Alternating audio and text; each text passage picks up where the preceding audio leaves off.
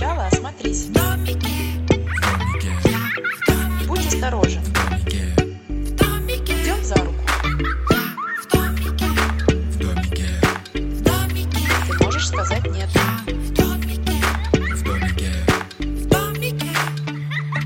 Всем привет! Это подкаст «Я в домике», где мы говорим о детской безопасности. Ведущие подкаста я, Светлана Примак. Я, Наталья Широкова.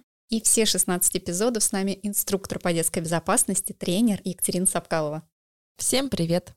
Мы все мамы детей разных возрастов, от младенцев до подростков, поэтому делимся личным опытом, задаем Кате вопросы, получаем на них профессиональные экспертные ответы. И сегодня будем говорить не только о жизни офлайн, но и о жизни детей в интернете. Сложная тема, очень актуальная, потому что интернет все больше и больше поглощает детей, поглощает взрослых. Мы все там практически проводим уже 1/3 часть своего дня. Поэтому давайте обсудим, как сделать пребывание ребенка в интернете безопасным.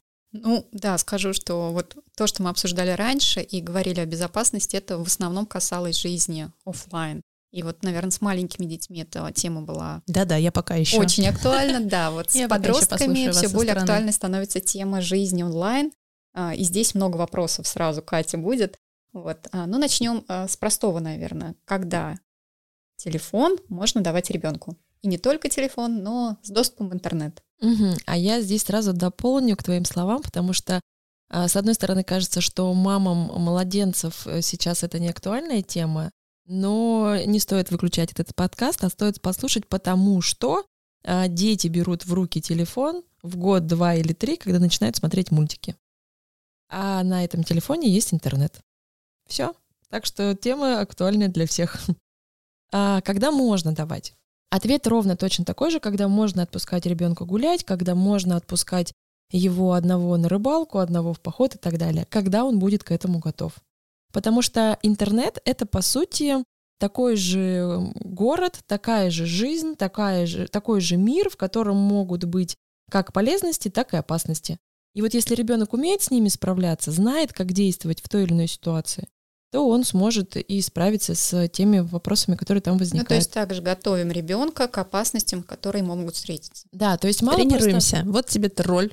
Вот он пишет тебе гадости в комментариях. Отвечай. Ну, подожди, до тролля еще далеко. Сначала, прежде чем дать телефон ребенку в руки, давай сначала про младенцев, и дойдем по возрасту для постарше. Когда мы даем нашим детям смотреть мультики на своих гаджетах, планшеты, телефоны, компьютеры, мы должны предполагать, что в наших браузерах должен быть установлен родительский контроль. Это можно сделать прямо в настройках браузера, ничего дополнительного приобретать не надо.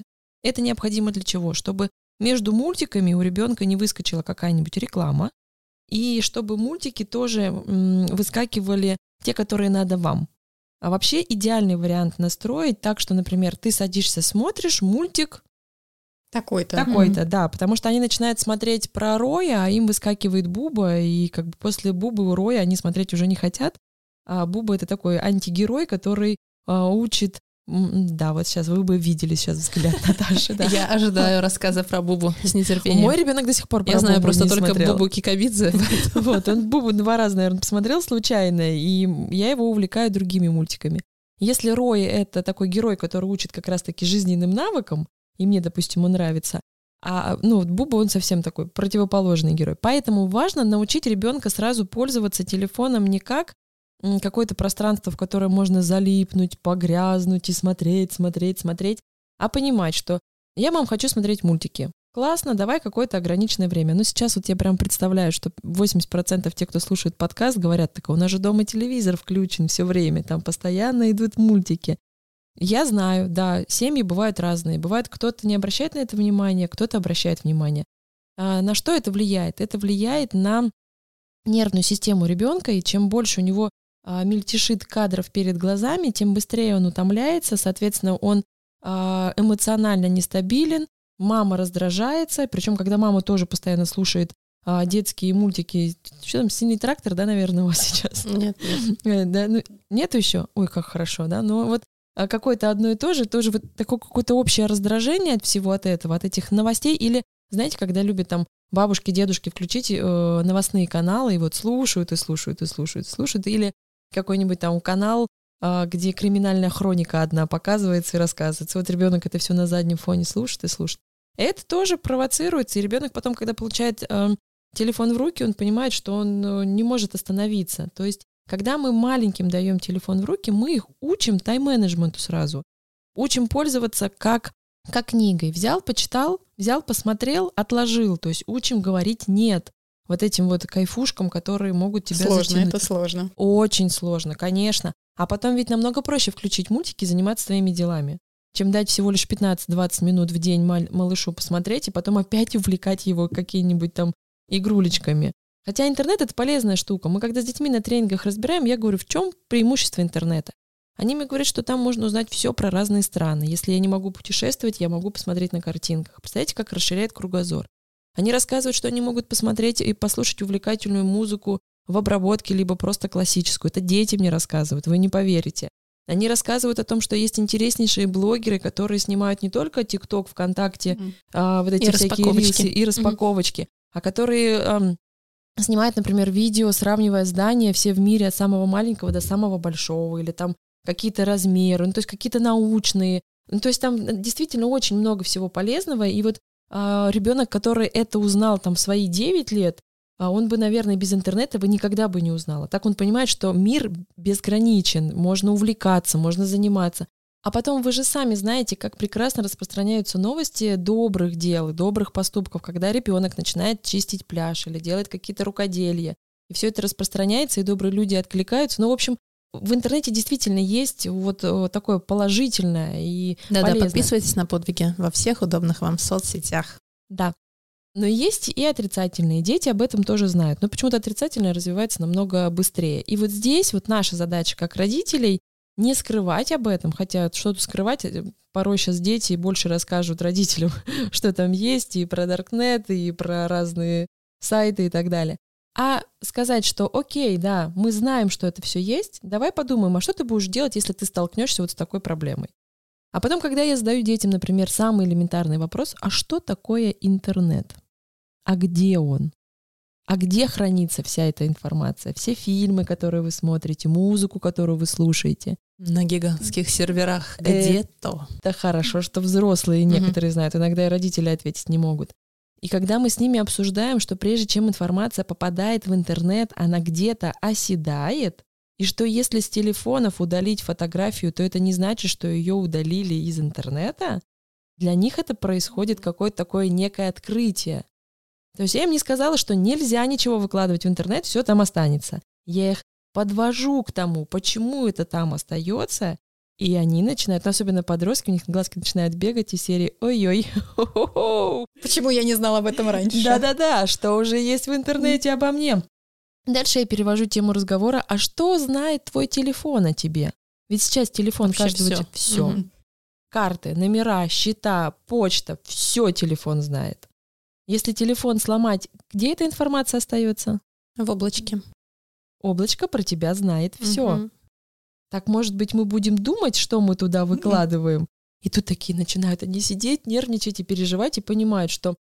Ну и, конечно, их там особенно... Бывают девчонки на задних партах начинают хихикать, особенно там... если чистить они свои iCloud под парты. Еще они не успели, да, они уже понимают, что отправили. Я говорю, ребята, да, можно допустить ошибку. Такое было, вы не знали. Но сейчас, после этого, вы можете уже дальше фильтровать, что вы выкладываете. И привожу несколько примеров, как, например, некоторые там блогеры хотели бы, чтобы про это никто не знал, но это невозможно.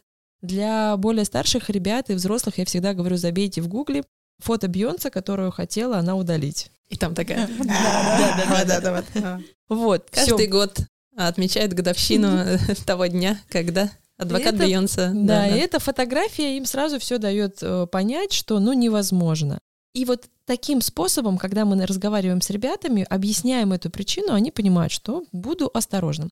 И вот здесь вот уже, когда ребенок взял телефон, он смотрит мультики с родительским контролем, и вот уже родители готовы ему подарить свое пространство, там кнопочное, либо Android, вот здесь вот уже нужно его учить, что ты попадаешь в мир, интернет, у тебя появляется доступ, где, по идее, такой же мир, там могут быть такие же злоумышленники, могут не быть, но проблема в том, что когда мы общаемся в жизни, мы видим, с кем мы общаемся, и мы еще можем там по невербалике считать, можем что-то предпринять, а там мы не видим, с кем мы общаемся, но там есть преимущество, мы всегда на расстоянии.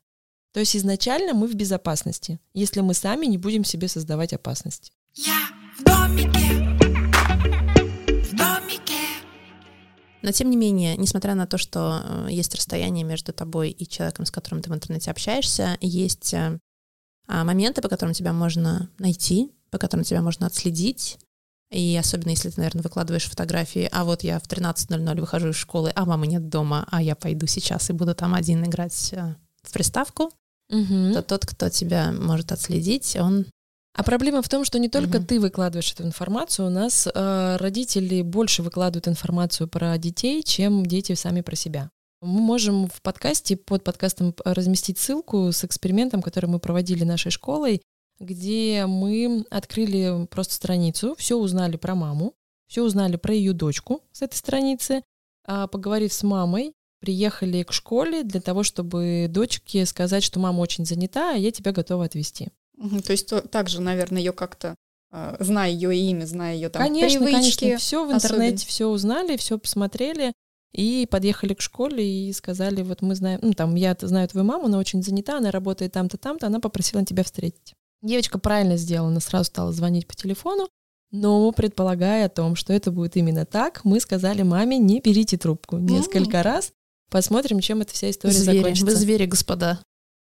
Ну, конечно же, мы потом этой семье провели подробнейший инструктаж. То есть увели ребенка. Да. Удалось. Да, после нескольких звонков. И не просто ребенка, она еще подружку с собой взяла. Тут появляется еще такой момент для современных детей, что если к тебе кто-то подошел и сказал, что он тебя знает, и все про тебя знает, это еще не значит, что он про тебя знает. Это, возможно, я выложила диплом, где ты занял первое место по какому-нибудь виду спорта, а на этом дипломе было написано, в какой ты школе учишься и в какой город ты ездил. Как-то сразу все по-другому воспринимаешь все свои действительные истории. Но что, помогает ли закрывать страницу, например, личную? Это снижает риски. Во-первых, смотрите, когда ты создаешь... как ничего не выкладывать? Ты вот гордишься, он у тебя занял. Диплом получил. Первое место, медаль. Там фамилия, имя, отчество. Конечно. Да. Просто надо научить ребенка, что если к тебе кто-то подошел и сказал, что он тебя знает, это не факт, что он тебя знает, он узнал про тебя в интернете. Когда вы создаете свое личное пространство, и у вас там, не знаю, 15 друзей, которым вы гордитесь, которым действительно тоже гордятся с вами за вашего ребенка, когда в вашем аккаунте 800 человек, 1000, 1500, 3000, вы же не всех знаете, кто там. Кто гордится нашим ребенком. Да даже не важно, гордится, не гордится, здесь понимание, сразу отработка вот этих вот установок бабушек, что о тебе подумают, не выкладывай фото, приклей там, прикрой смайликом лицо, сгладит и так далее. Нет.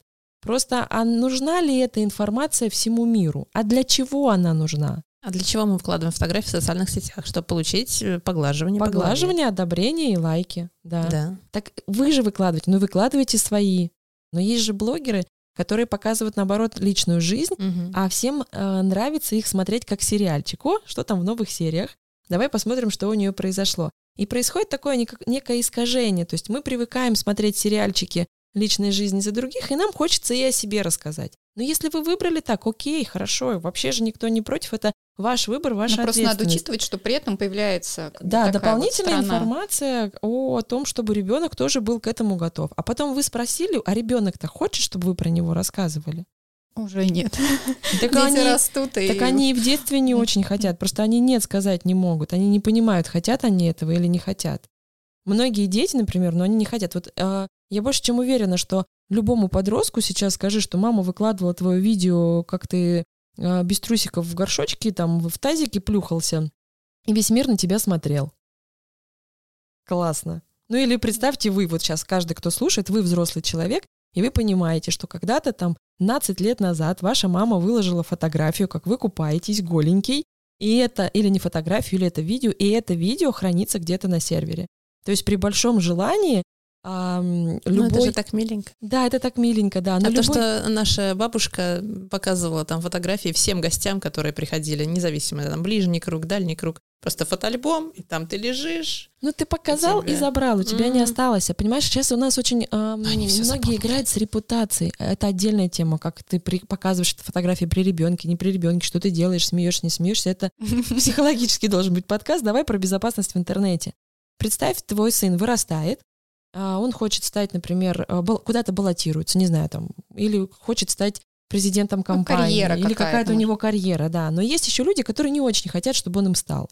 И что они делают? Они понимают, что нужно испортить ему репутацию. Как испортить репутацию? Найти то, что это испортит. Полезу-ка я в интернет, заплачу я много денег и наковыряю про него какую-нибудь информацию. Буду высмеивать. Сейчас же фейков в интернете полным-полно. Иногда даже не знаешь, а правда это или неправда. Про всех можно рассказать все, что угодно. А плюс еще с появлением прекрасных вот этих приложений, которые меняют лица. Дипфейки. Да, дипфейки. Можно вообще создать любое видео. И для того, чтобы доказать, что это не ты, потребуется очень много сил, времени и денег. Дипфейки вообще издавали изначально для киноиндустрии, для того, чтобы снизить гонорары звездам, чтобы можно было использовать и делать какие-то классные варианты. И действительно, их очень удачно использовали, когда, например, главный актер уже не мог сниматься, а съемку нужно было завершить, какие-то фильмы. Есть моменты. Но с помощью этих дипфейков можно же снять вообще абсолютно любое кино. Так, родительский контроль. Мы, значит, поговорили с вами, что нужно выставлять ограничения на посещение. Свои телефоны. Да. И вот теперь телефоны, планшеты, ноутбуки, мы не делаем разницы между гаджетами. Везде лучше поставить родительский контроль. Да, и запрет на вызовы, и запрет на покупки. Потому что история про покупки, мне кажется, это такая отдельная большая тема, когда ребенок в онлайн-игре, например, покупает с привязанной карты. Сейчас, конечно, это сделать уже нельзя. Спасибо. Ну почему? Уже опять можно. Уже опять можно, да. Да. Вот, все правильно, да. Мы ставим родительский контроль для того, чтобы ребенок не сделал необдуманных каких-то действий. А дальше уже, когда мы даем ему телефон, мы его учим контролировать свои ошибки. И предлагать... Вот мне почему-то вообще не нравится название «родительский контроль». Слово вот это «контроль», оно и детям не нравится. Мало кому хочется, чтобы его контролировали. Представьте на секундочку, вам сегодня вторая ваша половина говорит: значит так, я тебе ставлю на телефон контроль мужа. И буду контролировать тебя, где ты ходишь, буду тебя иногда прослушивать. Ну, наконец-то, господи. Вот, да, оно нас всех смущает. Не знаю, придумали какое-нибудь другое название, но уже придумать невозможно, все к этому привыкли. Поэтому, когда вы решили подарить ребенку телефон и установить родительский контроль, предложите ему вариант. Так и скажите, что вам тоже это название не нравится, но другого просто нет названия. Но это программа, которая помогает обеспечить безопасное присутствие тебя в интернете и в телефоне. Давай вместе сядем. И в телевизоре. Давай вместе с тобой сядем и продумаем. Вот там есть ограничения. Например, сколько тебе надо времени в Ютубе? 10 часов, он скажет. Ну, давай на листочке считать. 10 часов в Ютубе, 8 часов в Инстаграме, там... 5 часов в игре, часы закончились. Сутки закончились. Когда ты будешь спать, когда ты будешь есть. Так, давай, у тебя есть обязанности. Тебе нужно развивать свою суперсилу мозг, ты еще должен учиться. Давай, вот сон, еда, вот это все убрали, остается кусочек времени. Вот этот кусочек времени твоего свободного делим. Сколько ты хочешь из этого времени разделить туда, туда, туда. Во-первых, мы учим ребенка распланировать свой день. Во-вторых, мы не говорим, что я тебя буду контролировать. Мне не надо тебя контролировать. Я тебе доверяю, я тебя учу, чтобы ты жить смог в этой жизни сам. Там же есть еще ограничения на самих телефонах, что, допустим, там после 10-11... Определенное, да, количество времени. Вообще выключается, да. Но здесь надо быть тоже предусмотрительными, потому что, когда мы запрещаем, мы даем детям возможность гибко думать. Ну, я вам расскажу одну из моих любимых историй. А на тренинге у нас есть такой момент, когда мы спрашиваем, ну, все, вот проблемы с интернетом у вас есть с родителями, да, а как вы обходите запреты? И вот одна девочка сказала: когда все ложатся спать, я достаю телефон, который потеряла год назад. Вот это ход. Кто за него платит? Классно. Так, у меня сразу есть вопросики. Кто, не знаю, деньги на булочки дает, она кладет на телефон, интернет есть, все. Связь не нужна, нужен только интернет. Или к Wi-Fi подключается. Пароль поменяли. Так дети знают все пароли, потому что мамы то отпечатки оставляют, то где-нибудь на листочке записывают, то еще чего-нибудь. Ну и при них просто. При них вводят, да.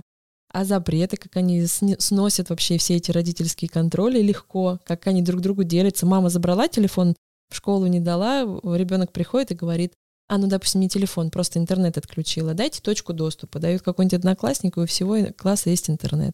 Это вообще не проблема. Но эти запреты не работают. Причем, когда разговариваем с детьми, я говорю: сколько по времени вам не будут давать телефон? Ну, там, месяц максимум. Потом вернут, говорят, а куда они денутся? Конечно, вернут. Связь-то им нужна с нами. Ну, кнопочные они им пока там выдают временные. Но все равно вернут, потому что это удобно, и это и для школы иногда надо, и WhatsApp, чтобы перекидывать фотографии. Я говорю: а что они хотят? Ну, наказать нас. А вы понимаете? Говорят: ну, понимаем. А перестаете делать? Нет, не перестаем. Все. Я говорю, а как вот как бы наладить этот процесс, чтобы вас не забирали телефон? Ну, мы там долго разговариваем, особенно с подростками на эту тему. Моя задача — наладить контакт.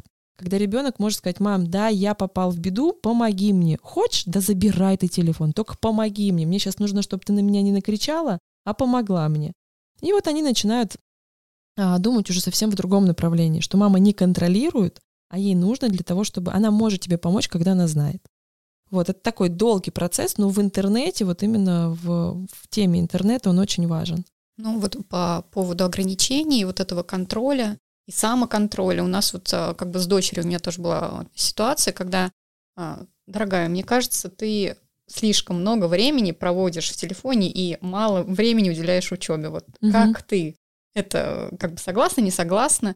И ребенок говорит, что да, возможно, тебе нужна помощь. У тебя забирать телефон, может быть, как-то тебя поставить, ограничить. И мы договаривались до того, что действительно, да, мама, забери у меня телефон, чтобы он меня не отвлекал какое-то время.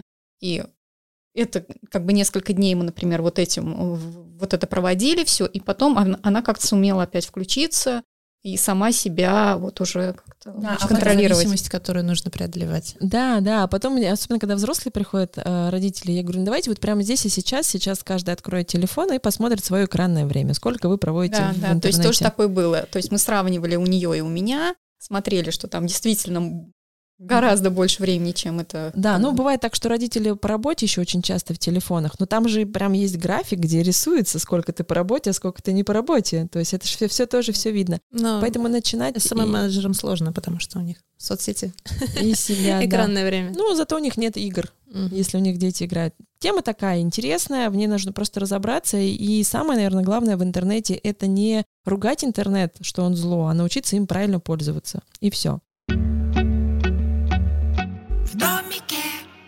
Все, у ребенка есть телефон, и здесь теперь важно научить его правильно им пользоваться. Что есть телефоны родных и близких, есть телефоны служб спасения, которые могут пригодиться. Если мы в отпуск едем в лес и куда-то, сохранить поисковые отряды, отряд, который российский, отряд местный, в каком вы городе находитесь. Но при этом мы все равно помним, что телефоны родителей мы знаем на память. Потому что телефон может сесть, на него полностью мы не надеемся. Он может, не знаю, в лужу упасть и перестать работать. Вот, нам это тоже надо. И так дальше проговариваем правила, что делать, если тебе звонит неизвестный номер. На детских часах и на некоторых телефонах можно отключить, чтобы входящие. Да, не приходили. Но... Вы знаете, я вообще не то, что там как бы противник, да, там поставить замки на все окна, выключить все входящие, просто, окна могут встретиться в классе и у бабушки, а телефон можно взять у одноклассника и там позвонить незнакомый номер. Я за то, что лучше научить. Да, это страшнее и опаснее, может быть, да, риск не опаснее, а риски не такие низкие, но тем не менее. Вырабатываем в семье в правила. Если звонит неизвестный номер, берем, не берем, здесь в зависимости уже от ситуации. Кстати, про неизвестный номер мамы. Если ребенок ваш не рядом, то брать с неизвестных номеров надо, потому что ребенок может позвонить с неизвестного номера. Вот, про интернет. Все, берем.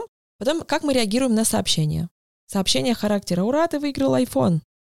Скинь последние 4 цифры родителей карты. Спам. Да, разный или спам. Еще что-то. Или там приходили, если тебе пришло с неизвестного номера телефон, завтра в школу не приходи, мы тебя побьем.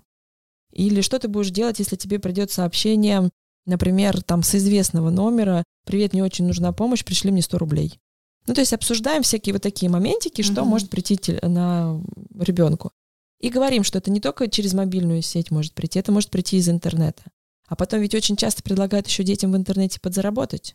Тоже вот как только им начали приходить предложения про работу, значит, добавляем в беседу, а какая работа может быть, а как ее ищут, а как ее проверять, потому что для девчонок это быть фотомоделью, прислать свою одну фотографию, вторую, попроще, без одежды, пониже, там, с головой, с лицом и так далее. То есть чем это все чревато. И когда мы разговариваем об этом, говорим об этом, и если вдруг им такое придет, они будут понимать, что чего-то я не знаю, чего делать, пойду спрошу у мамы. Нежели... То есть мы об этом не говорили, пойду-ка я уточню. Ну да. И нежели это будет: блин, меня мама предупреждала, я сделала все неправильно, мне сейчас все попадет и так далее. Я закончила тут читать на днях книгу Валерии Панюшкина «Девочка, которая выжила».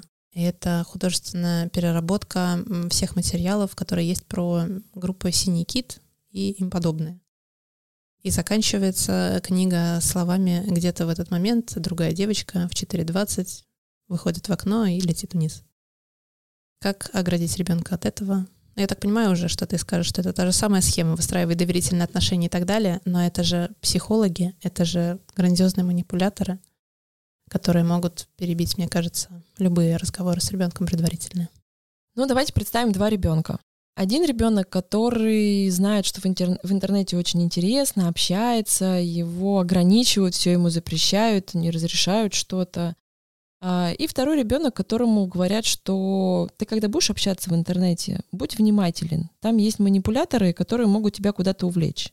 Если тебе что-то не хочется делать, даже если они говорят: я знаю, где ты живешь, потому что ты забыл выключить геолокацию, это еще ничего не значит. Ты можешь ко мне обратиться за помощью.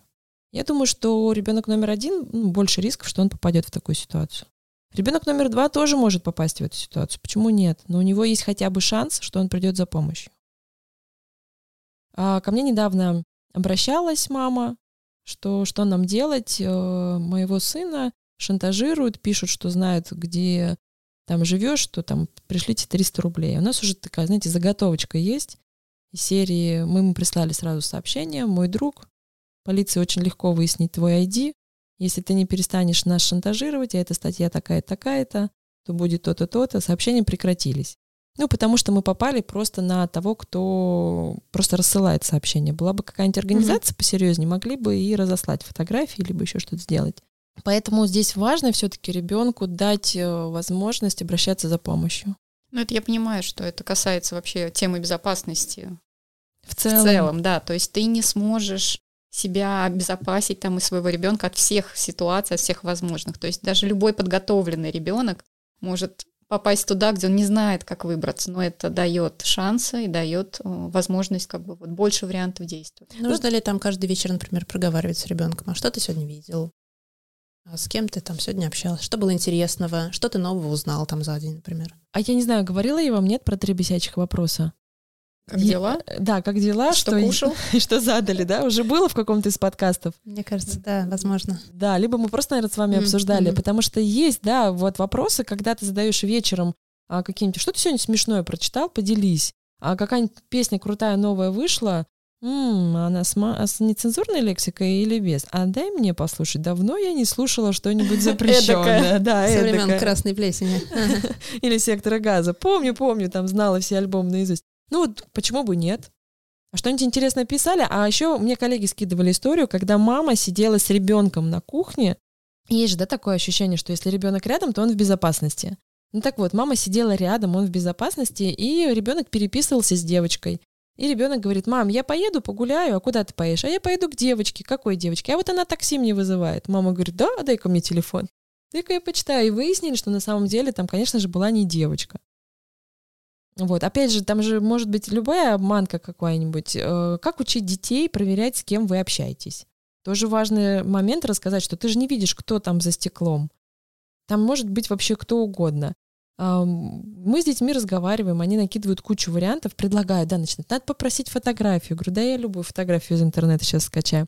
А надо попросить фотографию, чтобы на газете было написано дата. Я говорю: фотошоп мне в помощь. А надо вот там сделать то-то, то-то. И когда видеозвонок? Когда они доходят, да, до видеозвонка, и я говорю: о, отлично, говорю, у меня камера плохая, у меня телефон слабенький, интернета мало, вообще не могу звонить, все, там все кряхтит, пыхтит, и микрофон не работает. Я говорю: а вам нужен такой друг? Он как-то с вами в игре играет, а тут у него все кряхтит, пыхтит и не работает. Здесь, то есть учим ребенка проверять информацию. Проверять. Да, во-первых, не верить сразу всему тому, что там тебе говорят. Если тебе угрожают тоже, хорошо, молодец, что угрожаешь, пойду посмотрю в Уголовный кодекс, есть ли какая-нибудь статья тебе за это, за то, что ты мне угрожаешь в интернете. Поверь, найдешь. Во-вторых, учим ребенка, что может всегда обратиться за помощью. И если тебе пишут какие-то условия сладкие, там, что ты выиграл, получил и так далее, ты понимаешь, что... Ты не выиграл, не получил. Если ты не участвовал, то это как минимум странно, что ты что-то выиграл. Да, надо перепроверить, а перепроверить мне всегда поможет, допустим, мама, да? я лучше... А еще можно, кстати, наладить очень хорошо канал связи, чтобы не было такого, что ребенку очень сложно спросить, а как бы подойти, а как бы вот уточнить, чтобы он не ждал, когда вы вернетесь с работы. Взять какой-то мессенджер, который вам удобен в семье, и переписываться там почаще с ребенком, присылать селфи, как вы на работе, как, не знаю, там, присылать ему в зависимости от того, что он любит. Любит котиков, ну шлите котиков. Любит какие-нибудь смешные мемчики, ну шлите мемчики. Или там не спрашивайте только, как дела, ты дошел до школы или нет. Покушал. Да, договаривайтесь. Покажи. Пришел в школу, там, не знаю, прислал смайлик какой-нибудь там, ну, что-нибудь то, что непривычно обычно присылать, что-нибудь смешное. Вот любая договоренность. Чтобы у ребенка этот канал связи был, чтобы он понимал, как только он спросил, ему там рано или поздно ответят. Научите делать скриншот в телефоне. Скриншот и блокировать контакты, которые тебе не нравятся. Потому что ему пришло непонятное сообщение. Он сделал скриншот, отправил вам со словами «Мам». Мама говорит: «Все спокойно, это неправда». Все понял, блокируй. Ребенок отправил в черный список, в бан, во всех. Я честно вам говорю, многие дети не умеют отправлять в черный список. И это даже... Я тебе больше скажу, многие взрослые не умеют отправлять в черный список. Да, и это же не первый, не второй класс, это 3-й и 4-й. Скриншоты они тоже не все умеют делать. Ну, не у всех телефоны еще бывают разные, да, все-таки классы где-то с 1-го, где-то к 3-му, но и скриншоты не умеют делать. А от того, чтобы отправить скриншот маме и спросить: «Мам, такое вообще может быть?» Это же... Этому надо учить. Да, это надо заводить. Детей и родителей. Угу. Да, да, да. А когда канал связи есть, с ребенком что-то произошло, ему написали сообщение: «Не приходи в школу, не знаю, мы тебя побьем». Скриншот: «Маме, мам, ну и чего мне делать в этой ситуации?» Ну, если совсем решить не может уже, да, если там какая-то ситуация зашла. Но опять же, мы бы это еще будем... Так, и что мама может сделать в этой ситуации? Именно конкретно про школу? Но не приходи в школу, мы тебя побьем.